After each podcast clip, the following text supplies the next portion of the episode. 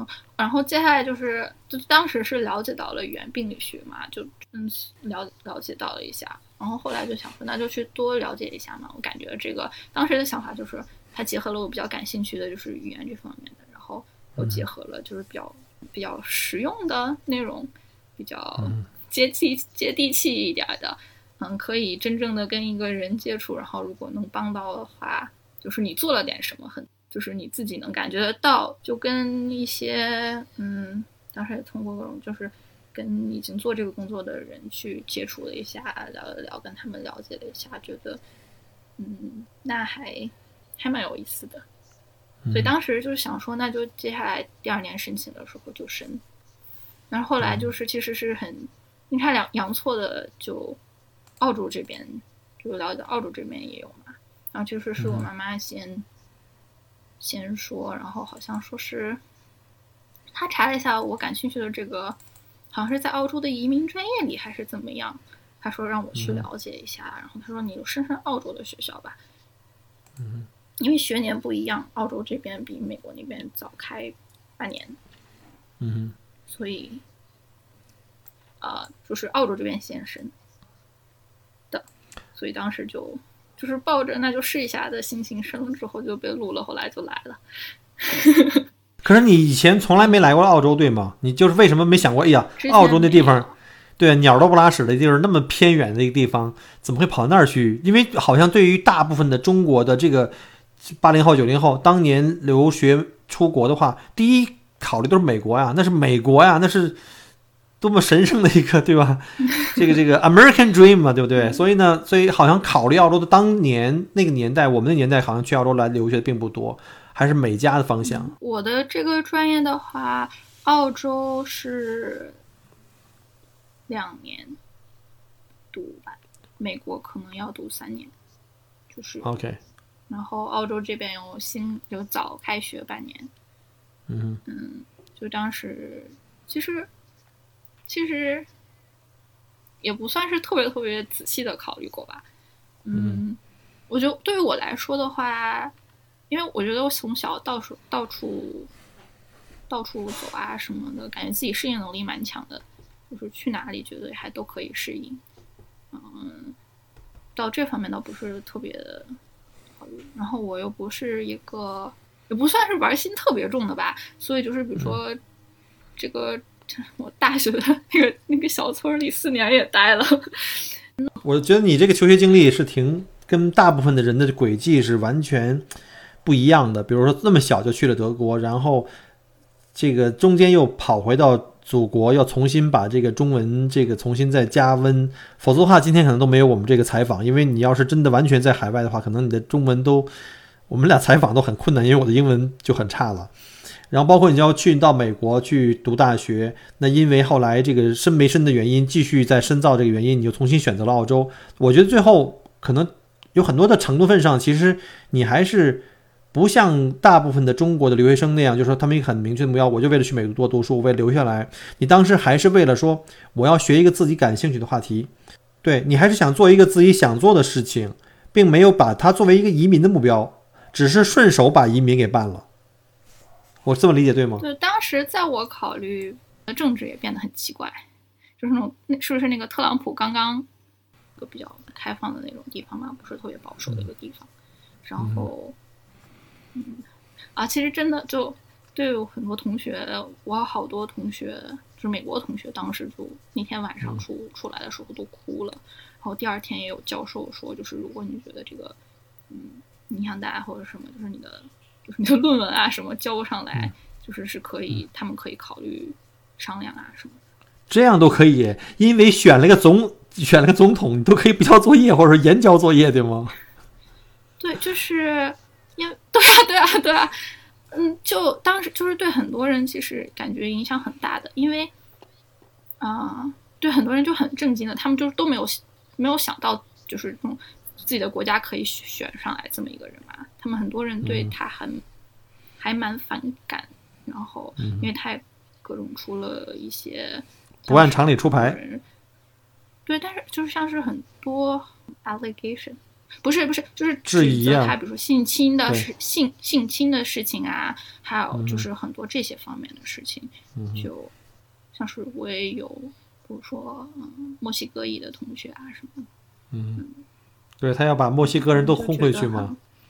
对啊，就但是他们是美国人，我了解，但是是但是他们也是，或者是他们的家人，或者说就是很多人对这个都会有人啊，对，挺挺挺那个生活中会有挺大的影响的。然后也有很多人说，就是他竞选上了之后，因为他的语言的他的说话方式，让更多人觉得自己的生活中可以这么样跟别人说话。没错就，是我也说实话，我也不喜欢川普。这个川普同学是一个白人至上主义者，他其实对所有非白人都是有这种歧视的。其实你想一想，凭什么你要把人家墨西哥人赶回去？就算有很多人是非法移民，你别忘了，你原来加州跟德州啊，都是原来都是墨西哥的土地，是你把它抢过去的好吗？所以我觉得有些事情真的蛮搞笑的。就是情绪是一方面吧，但是对很多人真正生活也影响蛮大的嘛。是是是，就所以当时反正就是那个时候，也正是那个美国政治变得有点奇怪，然后美国留下来变得越来越难嘛。我、我觉得我父母主要那边考虑就是想说，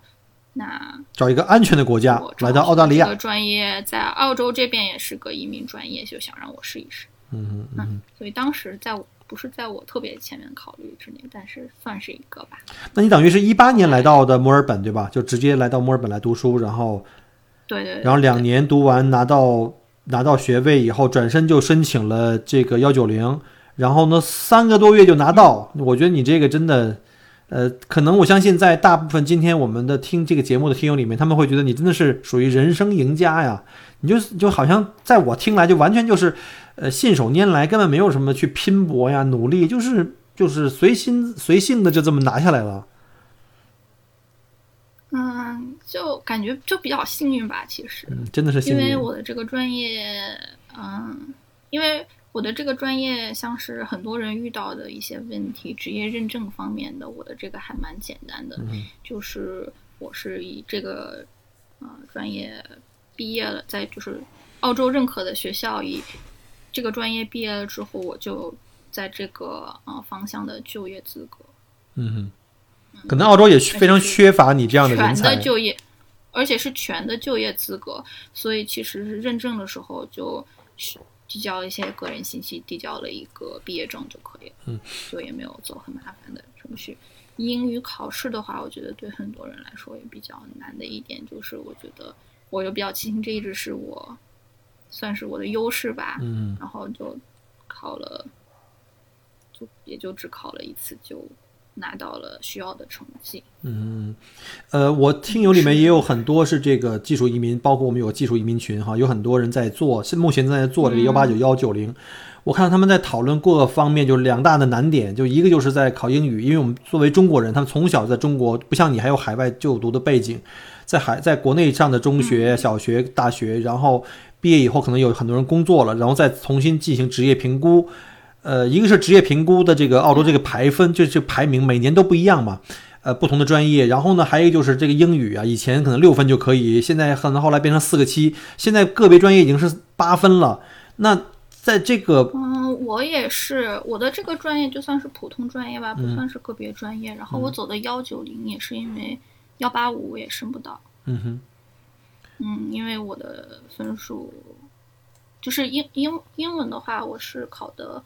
我是之前来澳洲之前考过雅思，嗯可是我的写作不够，就是我的写作只有七分。只有你什么意思？你说的只有七分，你知道七分是我们的目标好吗？就是就是不是啊，就是就是达不到最高的那个是什么四个八的那个档嘛，OK，就是而且是这种这辈子都达不到，就是你现在应该没问题了吧？没有没有，不是我的写作就不可以，嗯。就是所有考试考写作的话，英文考试考写作，中国人都会吃亏。就，是我连字数都凑不够，对中国人在写作方面是是最吃亏的。我写的慢，嗯。所以任何的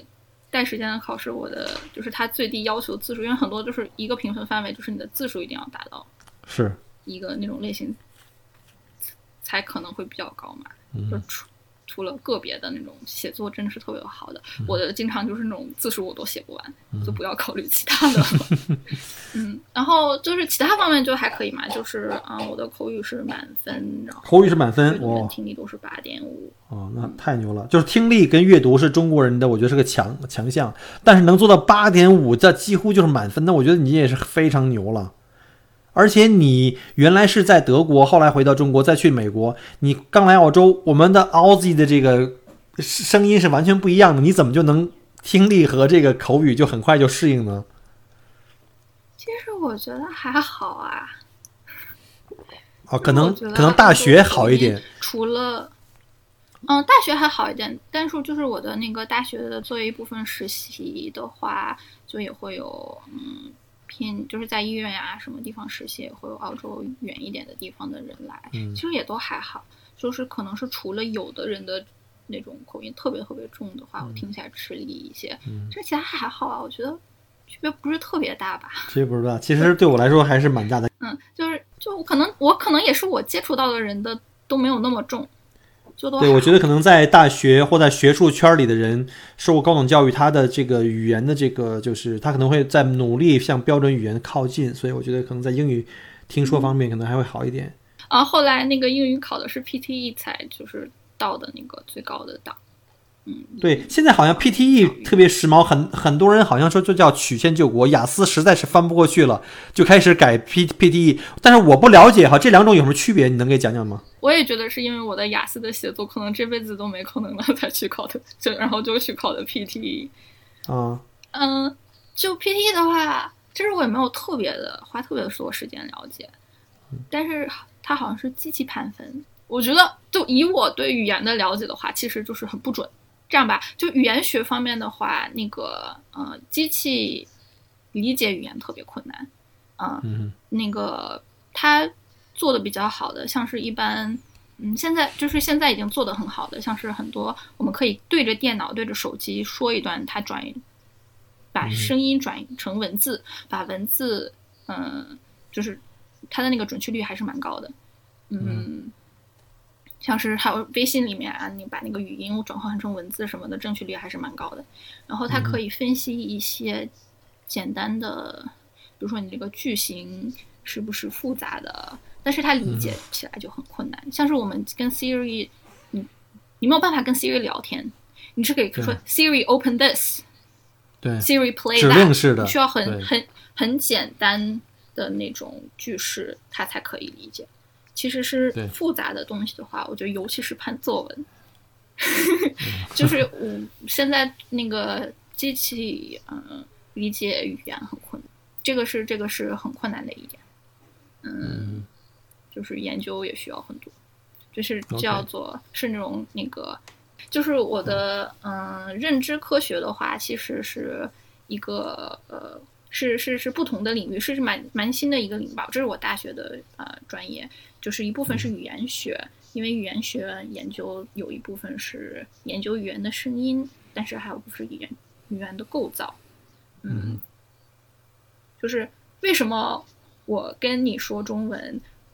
你能听得懂我的中文，我的句式都是其实很复杂，但是为什么所有小孩全都能学会这个语法？对吧？而且语法里面经常有很多不是那么逻辑化的东西，但是我们肯定就有一种思想是，但是你大脑里面肯定有个模子，肯定有一个没有没有记好好词儿，就像一个程序一样去处理这个语言，处理它的意思。然后一些学英语的话，尤其是可能刚刚开始学的或者做第二个语言开始学英语的人，他会造一些很奇怪的句子，就是。你可能就理解上来说没问题，可是他母语的人从来语法语对语法不不不对不正常，可能是因为你的母语在干扰你的新的语言。对，就是但是但是，对啊，但是你是从小时候刚生下来，你也是从零开始的，你是怎么学会你这个语言的语法的？而且你为什么？而且你为什么造的所有句一定会在这个语法的控制范围之内？但是小孩的话也是，他们会说错很多东西。但是，嗯，但是他们会犯一类的错误，但是他们永远不会犯一一部分的错误。嗯，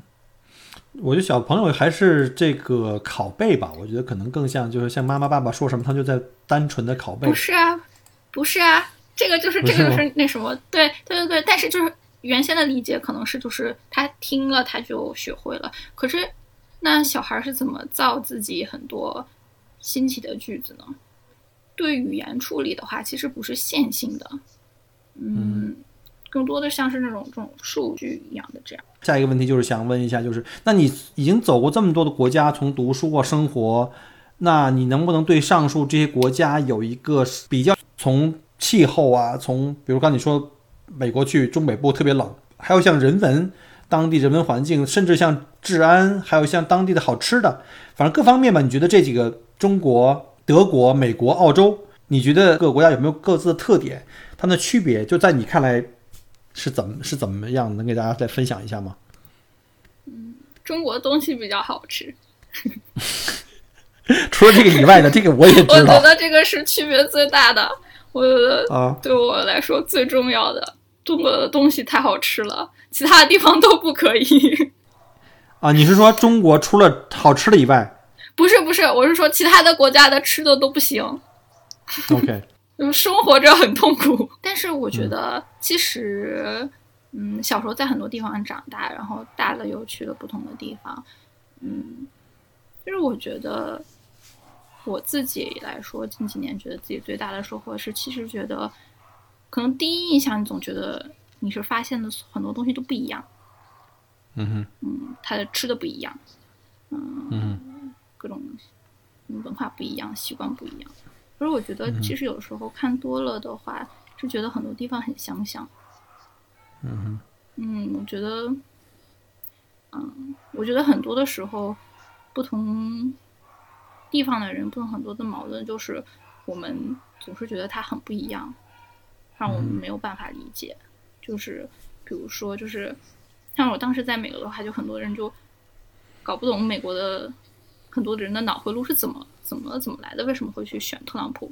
或者说是他明明他的政策是让嗯、就是没有钱的人很比较吃亏，嗯、就是各种社会保、呃那个医疗保保险啊、社会保障啊什么的，他都在砍他都在砍，然后其实是对那些低收入人影响最大。可是为什么低收入人还会去选他？就洗脑吗？对啊，就是就是，我觉得就是对很多人来说，他就是很难理解从另外一个人的角度。嗯，但是我觉得其实你看多了，你去很多地方，我觉得我最大的一个收获是，我非常可能就是你也是一个技能吧，你经常锻炼，从另外别人的角度去看，我觉得其实有的时候有的东西没有那么难理解，还蛮好理解。嗯哼，因为有的时候你自己的生活，比如说像是美国那个情况，就是你自己生活不满意，就是你自己的生活，但是又不是所所有人都可以去做很多研究，做很多了解社会上是怎么怎么怎么样。很多的这些人，他们说的话，不是你日常听到的话，不是你听得懂的事情。而是特朗普会告诉你，那你为什么你的工资少？你为什么找不到工作？是因为有别人来了，别人都把你工作抢了。嗯，那我们把它出去了之后，我们就可以过得更好。那这是很好理解的，而且很多时候你觉得啊，那这件事情可以很快的办，但是很多其他的东西啊，各种的社会保险啊、医疗保险啊什么的，很复杂，很多细节，把它那个要要保更多人，那这个价会涨，那是我自己要付了更多的钱，还有很多东西它特别慢，这个批那个批的，所以。所以我觉得有时候其实很好理解，嗯，像是我觉得也是，我说美国的话，我有个同学是美国，啊、德克萨斯州的，就是美国南方，比较保守，然后宗教也比较保守，嗯，就嗯，在美国的话，比如说堕胎是一个挺大的一个政治议题和宗教方面的东西，嗯。嗯，就其实有时候双方很难理解。可是我那个同学说，说他小时候就长大的时候，他被告知就是你如果是堕胎的话，你就是 kill a baby。嗯哼，这些人肯定是坏人，因为他们杀了个孩子。嗯哼，你一直是这种想法的话，你到大了就很难变。所以我觉得，可可能我觉得我最大的收获是我发现，就是我可以慢慢了解到我在，我觉得我如果我是，嗯，就是如果是我是在那个环境长大，我是去了解这些东西的话，我觉得我可能也很可能是那么会会那么想。没错，没错。所以我们看到了更多的世界以后呢，其实能够看到更多的不同的人的生活方式，是来自于他他们的生活背景和环境。我们以前看电视，在国内看电视，看到海外的各种新闻。当然了，这个电视新闻有的时候是一个角度的问题。我们会看到，只看到结果，看别人跟我们做事方式不一样，但是我们并没看到原因，他们的生存的环境、政治背景，就是历史的这个还有文化的这个原因。所以你走过这么多国家以后呢，看过了这么多不同的文化，这么多不同的这个。呃，生活环境以后，你可能会不会觉得，你看的更多了以后，你更容易了解每一个人在每一个自己的环境里面的一种生活状态，你都是觉得很自然的，因为你的包容心更更大了，因为你看了世界更多了以后，会会会会发现别人跟我们不一样是很正常的。最开始我们看到别人跟我们不一样，不是不是不能接受的。对，我觉得就是了解多了之后，我我变得很能理解。嗯，就是比如说，像是有的时候，我觉得。人和人之间啊，还有什么很多的矛盾是，我看他做那件事情，我怎么也想不到，就是我，我觉得我这辈子永远也不可能做这件事情。这个想法，我觉得，对，就是就是，我觉得很多事情就是啊，我觉得他这么做简直是有问题。我觉得我永远不可能这么想这么做，去呃，这么怎么怎么样。但是我觉得可能更多的时候，你去。看了更多人的生活，去了解了更多，接触到了更多人之后，你会发现，啊，那我知道了他这些背景之后，所以我可我可以依然觉得他做件事情不对，他的这个出发点不好，他的嗯，他的做的事情有问题。但是我可以理解，如果我在他的那个环境长大，我如果我身边的人是这种想法，那我可能也会去这么想，去这么做，去这么处理这件事情。嗯。而且就是这样，对你自己，你自己对自己的了解可以变得更多。就是，就是，就是你也可以看到，是所有人的可能，因为你只知道你自己的呃环境，你自己的这帮朋友可能跟你都比较相像，之后你就觉得自己是最正常的。没错，没错，就是就是就是我是我是标准，然后所有人跟我都不一样。可是我觉得，就是你看更多之后，会慢慢觉得发现。哦，原来我的这些想法，我的这些观点都是从对，没错。你会反过来审视自己，其实自己的价值观和我自己的人生中形成的这些经验，并不一定是真理。所以呢，我觉得，尤其像年轻人，在中国也好，还是在全世界人人年轻人，我觉得真的是应该多去看看不同的世界，了解不同人的生活，才能反观自己是不是？因为我们会可能会自己会自自省。就说，很多东西没有绝对的这个对和错，因为我们的经历不同，环境不同，做的选择不一样，所以结果才不同啊。所以我觉得你可能是经过了多少次这么多年的从小看不同的世界，然后经过了这么多次选择，然后自己在选择中间又做了一个比较好的或者比较适合自己的决定，才让你走的觉得自己很幸运。其实我觉得在幸运的旁边，其实有很多大的程度上是因为我们经常说一句话就是。叫做性格决定了选择，选择决定了命运，其实也跟这个有关系。所以我觉得你自己的选择，你自己选择去看不同的人生，走到今天也是一个必然性，也有它自己的必然性，对吗？对，而且我像是，尤其是我觉得美国跟中国吧，这两个国家，嗯，很多人都会觉得很不一样，嗯，而且它的不一样点可能比较明显。可是其实有的时候，因为说到底大家都是人，其实它。尤其是这两个国家相像之处也非常多，都是两个面积很大、人口对经济也很厉害、军事也很厉害，所以就慢慢做，逐渐会变成两极。对，所以做的很多决定、很多事情其实都很像。就是我觉得有的时候，嗯，可能就是我们看到其他一个国家做一件事情，你会觉得很生，就是比如说我在美国的时候，很多同学可能就不大理解中国的很多事情，为什么啊中国人要这么想？为什么中国人这么做？为什么？嗯，比如说美国，如果美国的媒体啊，或者说什么说中国一些一些东西，中国的人啊，或者是经常会觉得很反感，本位主义嘛，很正常。嗯，然后美国那边的人就不理解为什么，比如说中国对这些敌意特别大。是的。但是呢，其实是完全一模一样的。是如果是你在中国看也是这样的。嗯美国的话，中国说美国的很多东西，他要是会中文或者是他去了解的话，他也会觉得很反感，，这个因为这 就是就是就是就是就是你可能就是身在其中的时候，你是觉得对方是跟你多么多么的不一样，但是其实这件事情完完全全反过反过来的时候，你跟他的反应是一模一样，的没。错，这个人性嘛，就就我觉得很多，就嗯，我觉得很多这种时候，当你两边你都看到了之后，你可以，你就看懂了，对，就不纠结了啊为了本节目的顺利播出，我们就不再讲这个中美关系了，因为这个时事类，我们是从一个访谈类节目哈，就突然间变成了一个时事评论类的节目，是这个就太危险了，这话题。不是啊，就努很我很努力的不说的很细，因为因为你知道这个，因为现在是这个各个平台啊，不光包括这个直播类节目，包括这个声音类节目、视频类节目，现在中美这个这个词是不可以聊的，对，不太可以聊。这个七问对比较敏感 比较敏感。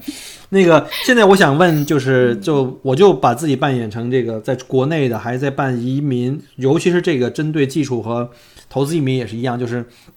有很多人在考虑出国，不管读书还是这个举家来投资移民也好，他们会对这个境外的国家原来都是通过电视啊或媒体来了解的，但是你知道很多我们知道电视和媒体，又像新闻，它会有一些倾向性，并不客观。那很多人就就会可能会考虑说，那我们去这个呃通过旅行，但是我们我们知道哈，你用旅行者的心态看一个国家是很粗浅的，时间有限嘛，不是生活。那你呢，就是能不能？从你的这个生活经历，这些国家来看，我们不说中国了，因为我们听友都是中国人，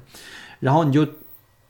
用你自己的的经历，你来分析一下，从德国，因为我知道德国原来我听的节目里也有说德国的大学是免费的嘛，那从去德国读书和去美国读书和在澳洲读书，这从学习方面，因为你都读过书。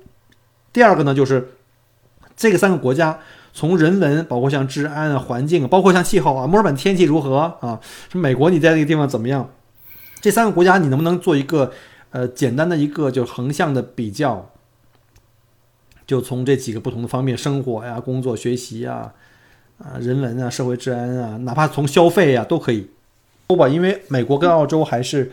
在目前中国不管投资移民还是读书的来的一个主要选择方向。所以你看看这个，就除了美除了美国之外，就是就跟美国来比的话，澳洲跟美国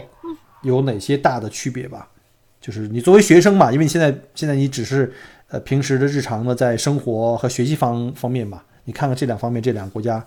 呃有什么你自己的感受，直观的感受？嗯我觉得学习方面的话，嗯，就是我在美国读的是一个美国叫做嗯嗯 Liberal Arts College，、呃，文理学院文理学院是算是算是呃叫，就我的全学校就只有三千人、两千人左右，啊、只有本科。嗯，我在澳洲这边读的是一所大的综合性大学，莫大著名的莫大，嗯，墨尔本大学嘛，最棒的。对啊，呃，就学校类型也很不一样，就是你那个文理学院其实是一个算是专科学校似的，比较窄的，而莫大呢有点像那种我们真正叫叫 university，它是一个综合类的一个一个一个大学，而且墨尔本大学算是澳洲的八大的之首吧，应该这么讲，算是这两年的这个这个排名跟呼声是非常靠前的，前三吧应该讲。要是教学质量的话，嗯、我觉得我的本科很好。我的本科的教授，因为他的整个的，嗯、文理学院的整个的教学理念就是他没有研究生，没有博士生，就只有本科。啊、这样的话，教授们就是有，啊、有利有弊。弊是学校不像是那种，也不是像是那种美国的那种大的大学或者那种大的州立大学，你有很多资金，你可以做很多研究。嗯，所以，但是你来这边呢，是因为你对教书感兴趣。嗯，你的班很小，像是我，而且一般是在一个小一点的镇上。嗯，你跟作为学生来说的话，你可以跟教授的关系也走得很近，你可以了解到很多东西。像是我，嗯、我的教授们，我给一个教授看过家、看过狗，啊、在一个教授，呃，他们家空着的时候给我借住过，嗯、呃，一次，然后还有去过好几个教授，他们会就是比如说邀请学生，嗯，就是就是借住的那个是我跟另外一个同学需要去，嗯，我们那个附近的城市 待一下，然后他说他他那时候正好不在，啊，我们就不用再找地方了。嗯，还有还有好几个教授会请学生们，就是就是会请他那班上的学生去家里面，嗯吃完啊饭呀，然后什么的，对，嗯，就是你可以，就是是一个比较，嗯，社交方面的话，也就是不大一样。你的像是我当时那一届从中国的学生还算蛮多的，就二十多个左右。嗯，一般你在不在一个离大，就是一般你离最大的那个城市啊，会还会稍微远一些。那时候你在美国，你自己开车吗？开车四十多分钟吧，但是交通不方便。嗯，没有啊，因为所有呃文理学院大家都住校，嗯，那个那个学校也不不鼓励你，比如像尤其是也是美国学生，也是也不鼓励你开车到学校，就是停车什么也很麻烦，你需要跟学校是特别申请，你为什么有这个特别特别需求，需要在学校停车，需要有许可，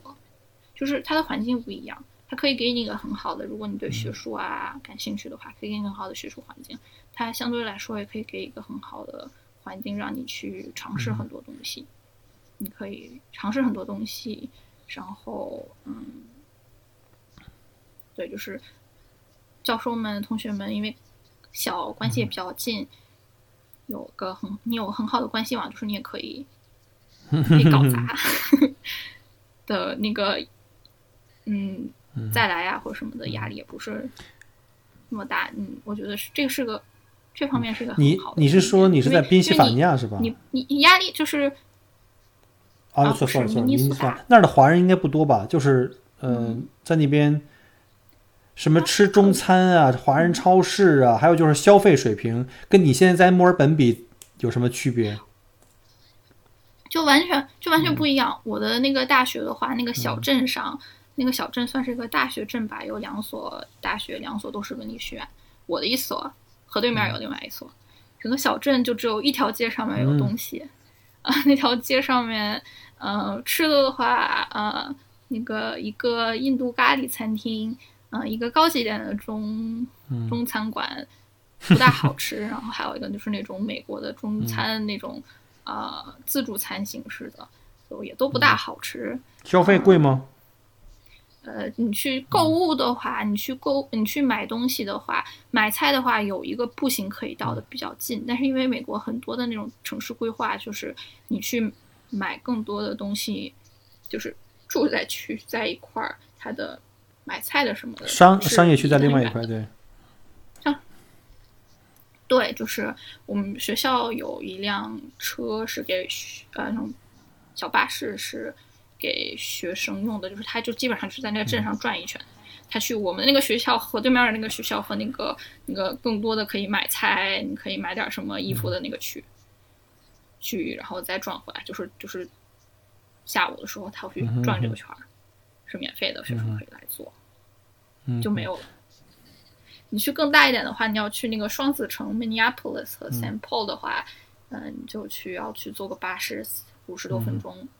到那个大城市里面哦，去。是这样，那个呃 Mall of America 在那儿，可能最有名的是 Mall of America。所以更适合去学习踏踏实实好好学习。超美美国的最大的吃，美国最大最大 shopping mall。所以说你们在大学城里的话，基本上除了学习也没有别的可去的、玩的或者吃喝玩乐的地方，所以比较适合你潜心学习。对对，所以它跟墨尔本的话，对，所以你基本上跟墨尔本的话完全不一样。那么来墨尔本的话，觉得太方便了。我觉得像听你那么说的话，我觉得墨尔本那下楼就吃饭，各种中餐、中日韩什么都有，对吧？然后玩的东西很多对，对就是环境不一样。因为你在 CBD 嘛。就是我觉得，就看你要看你要想做什么，嗯去了哪里，就就是就像是那同时，比如说是在呃纽约大学，我的同学或者是什么的，在那种大城市里面，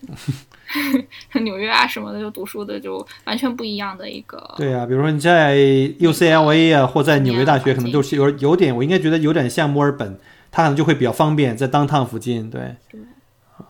而且你说你那个地方非常呃非常冷，那冬天得多少度啊？最冷一下三四十可能也能到吧。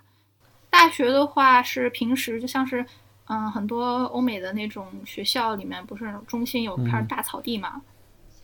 那个夏天的时候，那个是大草地，就是学生可以在那儿玩啊，晒太阳。冬天把那儿圈了两个圈儿，滑冰啊，泼上水就是两个冰场，就是不用维护的，整个冬天就是两个冰场。就是，但是环境，呃，也是同学之间的人际关系上会简单很多。嗯，老师的教学质量真的很好。我觉得我到莫大这边，我在这边读研究生的话，一对比的，老师的教学质量差的还蛮大的。啊，我的专业还好，我的专业就很很小嘛，我我的一届人也不是特别多，我们全都在一起上课，教授们也只教我们，啊，就也不是他们到处走。但是对于教授来说的话，他们的主业不是教书哦，在在美国的大学校也是，对吧？他们的主业是他们有他们的研究，可能他们还有同时在，就是我这个专业的话，他们一般很多人同时还有在做这方面的工作，就是你也不能把这方面就落下。嗯，他们有他们的研究，他们可能要教很多的课，嗯，大部分的课全都是呃，我的这边呢是大班形式授的，就是六十个人左右一起上班，呃，上一起上课，呃。方式就是开一份 PPT，他照着 PPT 来讲。嗯，这个而且这个也跟老师有关，也跟你的学院有关，跟很多事情有关嘛。但是对于我来说的话，像是很多我大学的教授们，就是你跟他，你跟他可以认识，你可以跟他关系很好。嗯，你有什么问题呀？嗯，无论学术方面的，或者是以后，比如说，嗯，你的，啊，比如说像是嗯。你的什么？你其他生活方面呀，以后毕业了之后工作方面你有什么问题，你可以找他去聊一聊。就是有一些教授，他可能你跟他关系好一些的，你可以跟他做这个交流。我在墨本这边的话，我的教授都不回邮件，而且很多教授告诉我们，比如说我只周一、周四看邮件。澳洲人特别松闲，太太随意了。我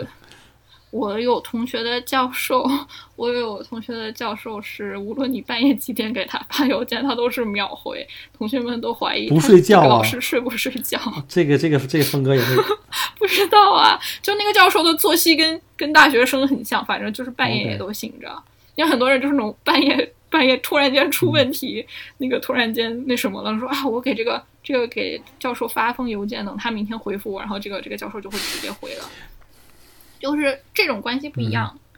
但是但是同时像是生活方面啊什么的会很便捷，就是就是看你需要什么，看你想什么。有的人觉得在那种，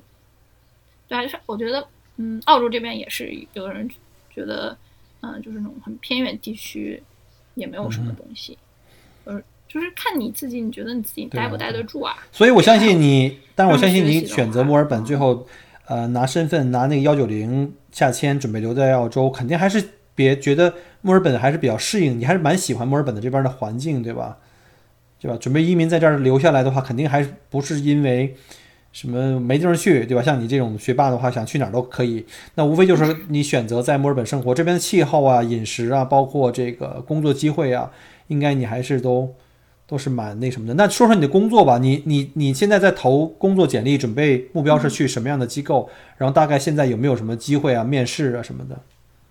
啊，我现在的话，嗯，因为受疫情的影响啊什么的，感觉这件事情。对，我估计可能这个很多机构现在可能在没有没有开放这个入职啊这些。这些流程可能你要稍微等一段时间，我估计可能六到七月份以后全面复工以后，应该就没问题。啊，St Vincent Hospital 就在市中就在市中心这块，喉颈部肿瘤部门实习，就是比如说呃手呃喉癌呀，或者是那个癌长在舌头上，一般要进行手术切割，嗯，化疗和放射疗法，这个会影响到他语言和吞咽。这个是我们做的那一部分，嗯，然后还有在学校的诊所是，什么小孩的话，自闭症啊，唐氏综合症。我觉得这个其实工作的这个这个前景还是挺好的，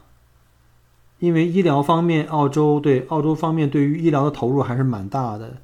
希望呢，他的这个经历呢，就是有很大一部分能够给我们听友一些借鉴。所以呢，我们也借着机会呢，一方面感谢 Rebecca 给我们的分享，然后呢，也祝呢 Rebecca 找到一个满意的工作。谢您吉安。然后你不要忘了点赞跟转发。然后有什么问题，我们呃线下再继续交流。感谢 Rebecca。啊，谢谢大家啊，谢谢 Michael 那个邀请我过来。那我们下期再见，拜拜。拜拜。感谢您关注和支持我的节目。除了音频节目，也欢迎您同时订阅“麦克郭聊澳洲”同名新浪微博和今日头条，以及同名微信公众号，里面有很多旅行、移民相关的资讯和攻略。如果您正在规划澳洲旅行、留学或移民，欢迎您加入我的听友群和移民交流群，有更多精彩在等着您。